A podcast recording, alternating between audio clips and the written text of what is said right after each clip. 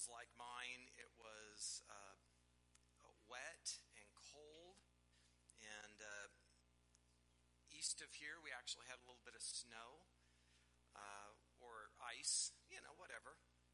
It's all the same. Uh, not so. Uh, we're continuing uh, talking about our uh, life hacks, right? That uh, these are the things that, uh, when you get it figured out, make life easier, right? They're they're simple ways to do things uh, that might be familiar uh, in an ease, easier way. And uh, really, we're gonna we're gonna just stick to life hacks and scripture. I'm cutting in and out here. I think it's me. Here, I'll move that around. Maybe that'll help. There we go. Uh, we'll get it. Um, and today, we're specifically talking about uh, about talking, about what you say. It matters. And I know that sounds obvious, but it's actually not. Uh, because I think people tend to be fairly careless with what they say. The saying goes, sticks and stones may break my bones, but words will never hurt me. It's just not true. We have all been hurt by words. We have been hurt more deeply by words than we've ever been hurt by sticks and stones. Okay, I realize sticks and stones can really do some damage, but you get the idea, right? That that the use of words can so impact our life that they damage relationships, that they ruin careers, that they cause people to get canceled, that they damage marriages. So it is true that that sticks and stones do damage, but, but words have a, a lasting impact. In Proverbs thirteen three, it says, "Whoever guards his mouth preserves his life. He who opens wide his lips comes to ruin." Right? That if you're not careful with what you say and how you say it, there can be tremendous harm done.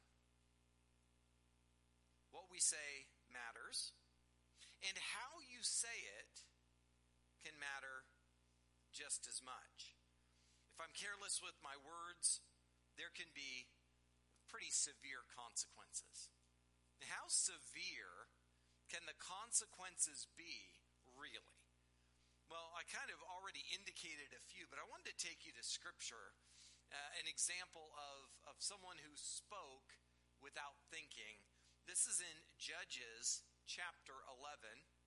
We read about the judge, Jephthah. And you might be familiar with the story a bit, that uh, Jephthah was the judge who was basically leading Israel at the time. And uh, he was going to come against the Ammonites and lead the army of Israel. And here's what he said. This is chapter eleven, verse thirty. And Jephthah made a vow to the Lord and said, "If you will give the Ammonites into my hand, then whatever comes out of the door of my house to meet me, when I return in peace from the Ammonites, shall be the Lord's, and I will offer it up as a burnt offering." Now, I don't want to go too fast, but we can't miss what should be obvious. Does Jephthah really need to bargain with God? Right? If it is the Lord's will that they would they would be involved in this battle and they would triumph, why does he need to to bargain with God? Come on, God, help me do this. I'll do something for you if you do this for me. And there's definitely a problem there. Yet, he said it. Now let's skip down to verse thirty-four. "Then Jephthah came to his home in Mizpah, and behold, his daughter came out to meet him. With with tambourines and with dances. She was actually excited. She had heard about his victory, and she was celebrating him. She was his only child. Besides her, he had neither son nor daughter. Now, he made a vow to God. Whatever comes out of my house. Now, it seems really careless, haphazard. It made no sense why he would do this, yet he did. As soon as he saw her, he tore his clothes. He said, "Alas, my daughter, you have brought me very low, and you've become the cause of great trouble for me." And she's like, "Why? I'm celebrating you. What are you talking about? For I have opened my mouth to the Lord, and I can't take back my vow." She, she was to be a burnt offering. She was going to be sacrificed. There are so many problems with this passage. And in fact, her response is just as troubling. Her response is, "Well, Father, you've opened your mouth to the Lord. Do to me according to what has gone out of your mouth. It's okay. Go ahead and sacrifice me. Just give me a little bit of time. Can I have two months to go and spend time with my friends before this happens?" And that's what happened. All right, this is a bit extreme, right? The results of careless, thoughtless words resulted in the ending of this young lady's life. In addition to a warning against careless and thoughtless words, might be about making a vow with God. About saying, "God, if you'll do this, I'll do that." Right? It's this idea that maybe if we if we plead enough, we can convince God to do something that he wasn't already going to do. You see, it's not the same as what we're told to do in prayer. Right? In in prayer, we actually have this picture in Scripture of of Jesus telling the parables. He, a couple of different places where he keeps saying, "You need to keep go, going to the judge and bugging him so that you can get justice." And the judge will finally go, "Fine, right? Because you're bugging me so much." And that's Jesus's example of, of what we're to do in prayer. We're to continually go to the Lord in prayer and, and plead for the Lord's will to be done. You see, that's the key. And what what Jephthah did is he basically went and said, "Can you give me something? I don't know if you're going to do it, but if you'll do it for me, then I'll do something for you." Right? We've got this to negotiate here. And instead, what we're told is to pray for God's will. And if you ask for great things according to his will, he'll do it. That's what we're to ask for. And so... So being careless and thoughtless with your words and, and making a vow is just silly. I don't know that there are a lot of biblical uh, characters, right? Jephthah, who is a judge, who is a, a real person chosen by God to lead, that we go, you know, that was just stupid. But it was. And so that's the extreme, right? That's not something we're all in danger of, of being a part of, right? Well, James, talking about the power of words, gives warning. This is in James chapter three, starting in verse three. He says, "If we put bits into the mouths of horses so that they obey us, we guard, guide their whole body as well," right? So if you can direct their head with just this tiny little bit in their mouth, you can guide the whole horse. Verse four, "Look at the ships. Though they are large, they are driven by strong winds. They are guided by a very small rudder, wherever the will of the pilot directs. So also the tongue is a small member, yet it boasts of great things. There is tremendous power in the things you say and the effect that it'll have on people around you." He goes on, "How great a forest is set ablaze by such a small fire. And the tongue is a fire, righteousness. The tongue is set among other members, staining the whole body, setting on fire the entire course of life. For every kind of beast and bird, reptile, sea creature can be tamed and has been tamed by mankind. But no human can tame the tongue. It is a restless evil full of deadly poison. With it we bless the Lord and Father, and with it we curse people who are made in the likeness of God. From the same mouth comes blessing and cursing, my brothers. These things ought not to be so. Does a spring pour forth from the same opening, both fresh and salt water? Can a fig tree, my brothers, bear olives, or a grapevine produce figs? Neither can a salt pond yield fresh water. And so this, this picture is so strong of, of being careful what you say, because it affects everything about you. Words have ruined so many things because of carelessness and thoughtlessness. And so how we control what we say dictates how others see us and Jesus. This is, is true personally when you're face-to-face speaking to people.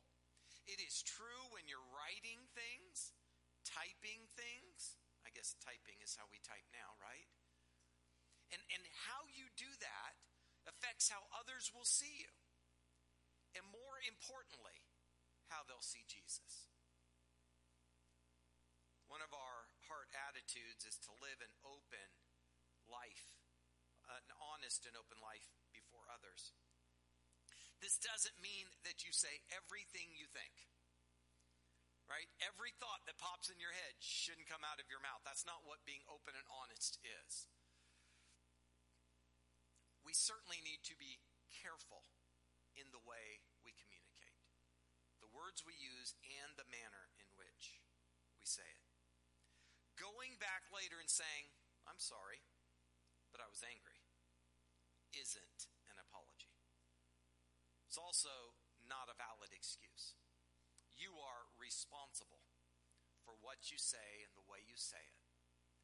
Uh, one of the things that, that my wife and I talked about Uh, when we first got married, and we've, so now almost thirty years later, we still talk about this. I'm not just responsible for what I say and the way I say it. I'm responsible for how it's taken, because it probably means I didn't communicate it very well, right? When I say something and I go, "Why does that seem to bother her?" I have to then evaluate, how did I say that? And and if you're like me, it's not just how I said it, it was the look on my face when I said it. She picks up on that far better than I do. I'm responsible for that too. And because I don't just represent me, I represent my family, I represent my church, I represent Jesus. It matters. And I have a responsibility to make it right. In, in Proverbs eighteen thirteen, it says this: if, if one gives an answer before he hears, it is his folly and shame. The, the idea is, is, have you ever answered a question before the question was asked? We all have. I was, I was saying something just this week to my daughter, and I started to say, here's what I was going to say. "Hey, honey, there's some leftover fettuccine Alfredo and chicken in the fridge. You could take it for lunch." Doesn't that sound nice? And I said, "Honey, there's," and she turned to me and said, "I know." I went, "Wow, you know?" And then she looked at me and went, "Wait, what were you going to say?" And then I said it, and she goes, "Yeah, that's not what I thought you were going to say. Thank you." Now, we have all done that, right? We have, we have responded to what we thought someone was going to say. Let's be honest, they've even said it, and we've responded to what we thought they said and not what they actually said. And and to say that I was angry or sad, or if you're like me, I have said more hurtful things because of lack of sleep than, than any other time. And it is not an excuse. It's not. Now, realize, I do realize something about myself, that I need sleep. And if I don't get it, I'm not a very nice person. And so when I'm dealing with the lack of sleep, I try not to say much. If you ever go, how come he's so quiet? Oh, he's tired. And he doesn't want to be a jerk. I'm trying. God's not done with me, thankfully. Be sure you know what you're talking about before you talk about it. Then make sure the way in which you handle it comes out the way you intend. That means thinking through things, not just reacting. You see, that's a danger we all face as well. Because what we say comes out of who we are. It's not just what we say is who we are. It's that what we say is a reflection of who we are. And, and let's be honest, there are times at which things come out of us that wasn't what we might have said if we had really planned it out, if we had really thought it through. That's the, in hindsight, here's what I would have said. Jesus said, this was in Matthew uh, fifteen eighteen, but the things that come out of the mouth come from the heart, and these things make a man unclean. And specifically, he was talking about, it's not the things you eat, the things you drink, where you got them. Those things aren't the things that make you unclean. It's what comes out that does. And see, I, I think we get that mixed up, just like they did in the New Testament times. Right, in the New Testament, they had this idea that, that if I eat something that was unclean, right, and there's good reason, it came from the Old Testament, but if I eat something that's unclean, then, then I'm going to be unclean. I'm not going to be able, in a position to serve God. And so, Jesus is making it clear, look, those things don't matter near as much as what comes out of your mouth. Because what comes out of your mouth is what's inside your heart. Let, let me give you an example that I think you guys can identify with. I, I was on a road trip with my, my family when my older kids were little. In, in our vehicle, we had the, the seat flipped up so you can get into the third row. And so I got the, the my my older, at the time, oldest daughter, got her in the back, and then I went to lower the seat so we can get moving, and I slammed the seat on my thumb. And I was sure I had severed it. I mean, it, it was that bad. I was sure I was going to look down, and my thumb would be gone, and it would still be in the car, and and and I was in more pain, and I've broken lots of bones and all kinds of things that I've done, and I'd never been in so much pain in my life. And I sat down, I got a towel, I sat down, and I waited, and after enough time I was able to look at it. Thumb was still there, but it was decimated. It was, yeah, I won't go into too much details. It was gross. And we had a friend of ours who was traveling with us, and, and she she kind of was making sure I was okay, making sure the kids were safe in the car and, and all that. And, and afterwards she said, you know, I could tell you were in a lot of pain. She goes, but you didn't swear once. Now, that might seem, well, yeah, we would, exp- no, no, no, no, you don't understand. From where I came from, before coming to Christ, I had no problem saying any inappropriate language that, that ever. And so, now, this is a few years after being a, a believer, but I still worry about those things being in my heart. And it's at those times when you smash your thumb that what's on the inside comes out.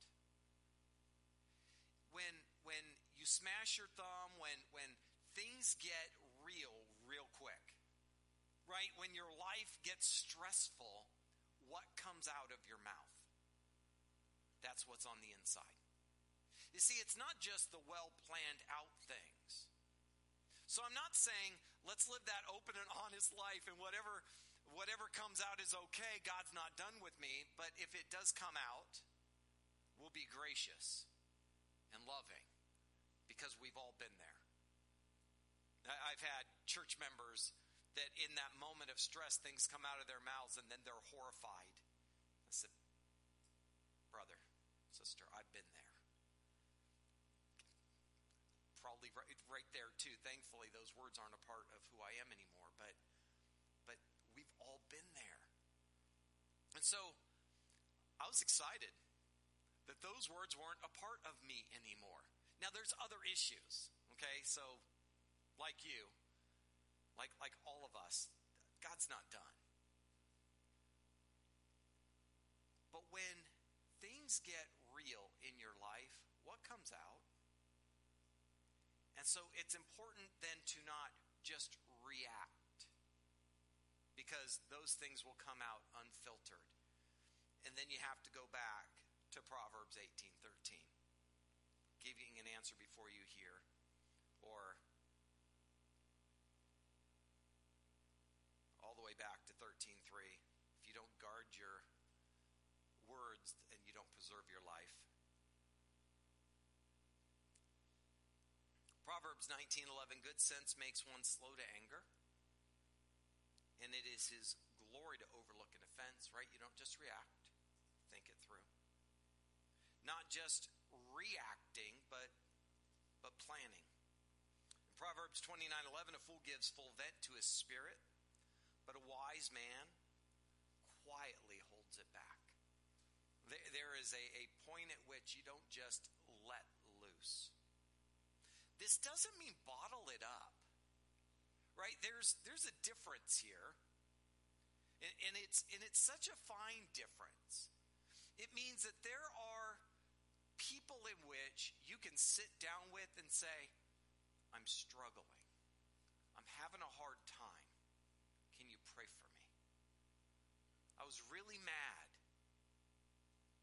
Here's what was going on. These are the people that will listen and be there and support you. They'll speak the truth in love. They'll call you out when you make mistakes. They'll encourage you to do what's right. They're, they're, they're the church.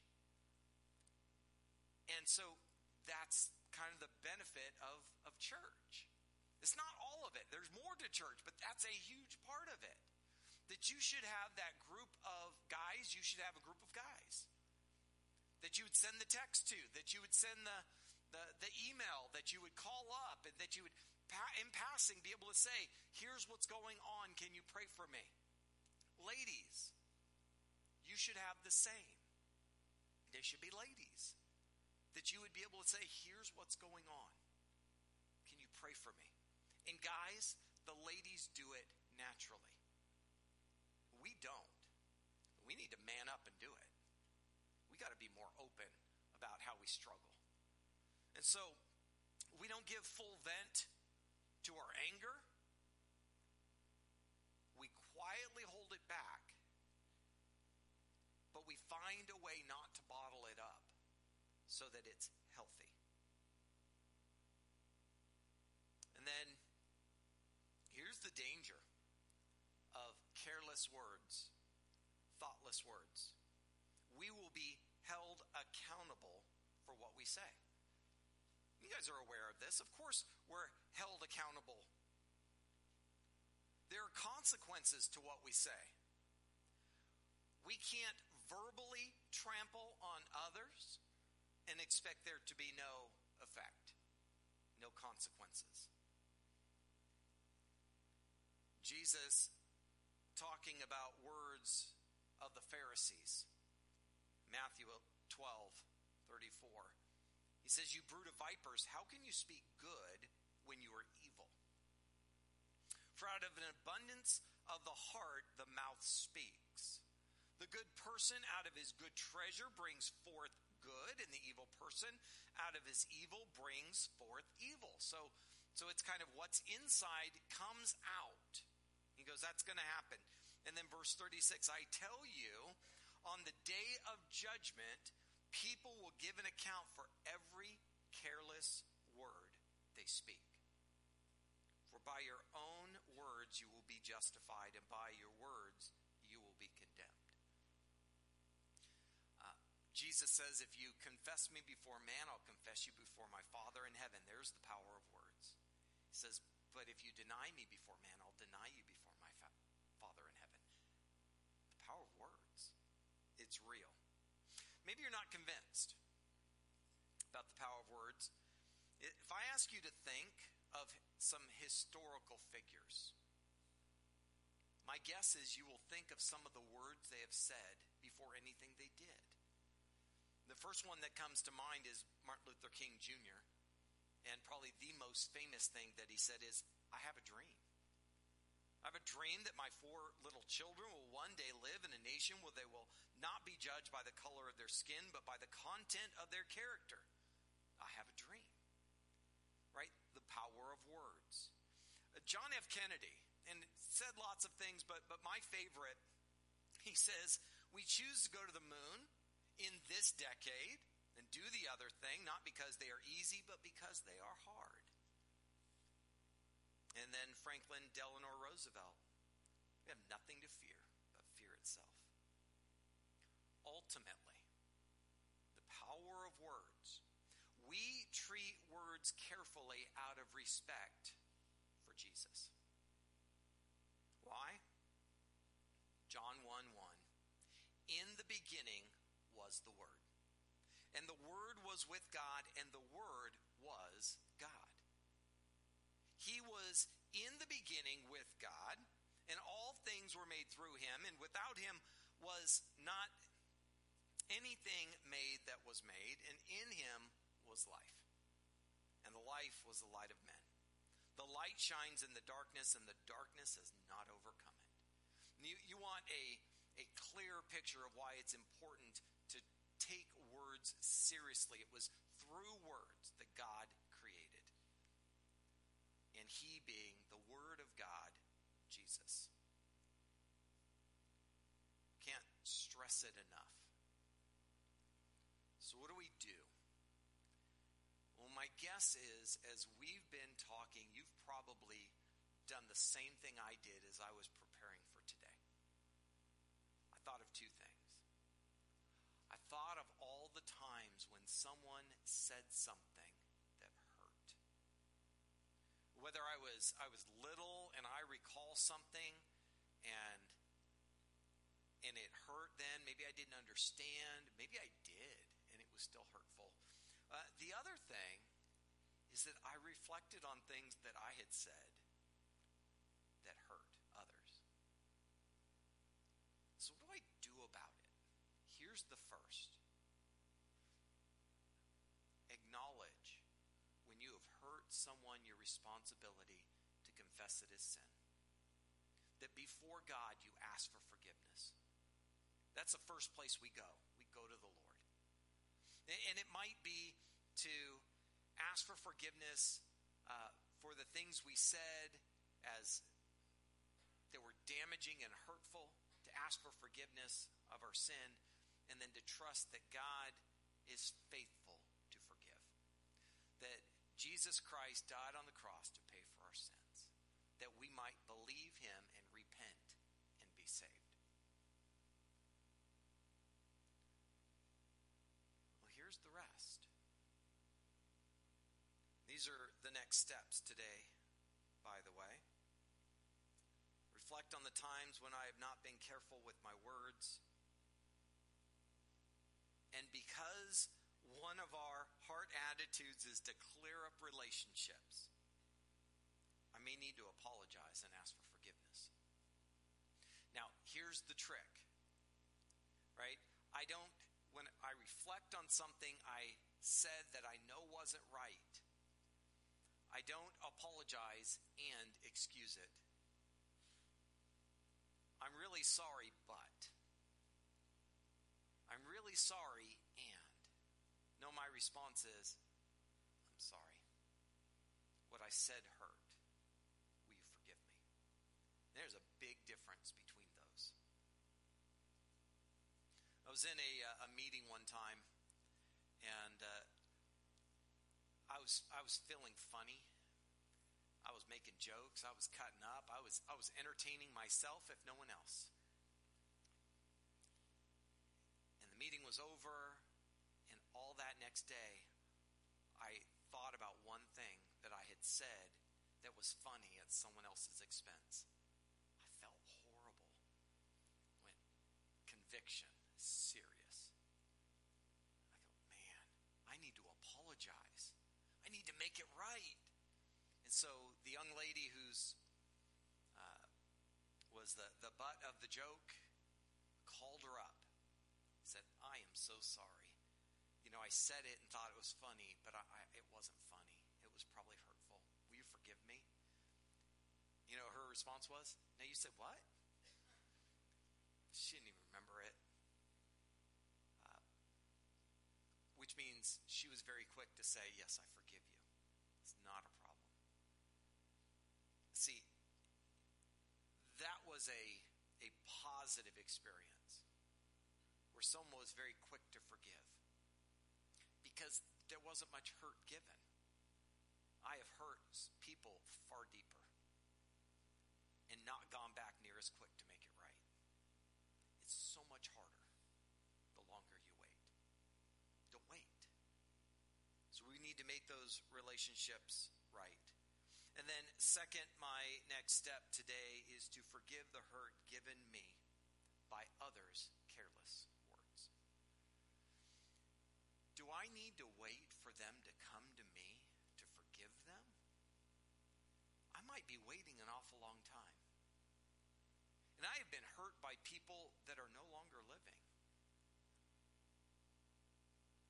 I don't wait for that.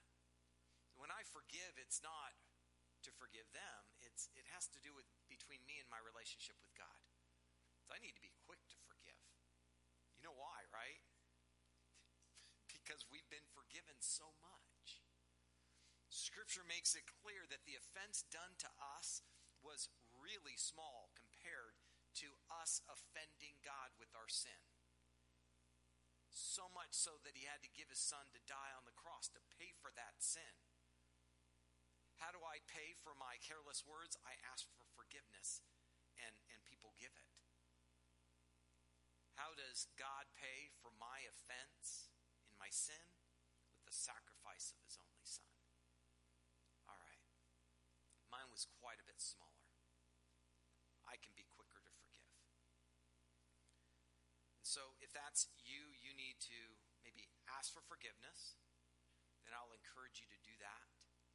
If you need to go to the Lord in prayer and ask him to forgive your sins, whether it's the first time or the fifty-first time, I will encourage you to do that.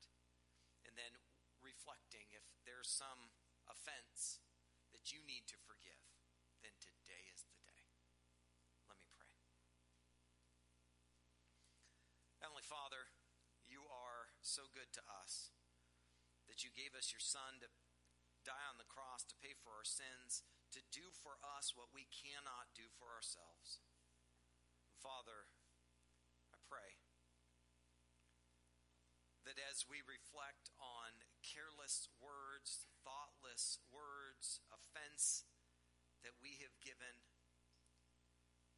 Father, that we would be very careful to make those relationships right, to ask for forgiveness, and to be willing to forgive. Maybe even before we have been asked to forgive. Father, I pray for each one here. Father, probably thinking about the, the hurt done us by the words of others. Father, that, that you might use that reflection, your words that are so clear, and the power of those words, that we would be careful moving forward. We would also understand you and your sacrifice for us that much better. Father, we thank you. We thank you for Jesus. We thank you for your love and your grace, your mercy. In Jesus' name we pray.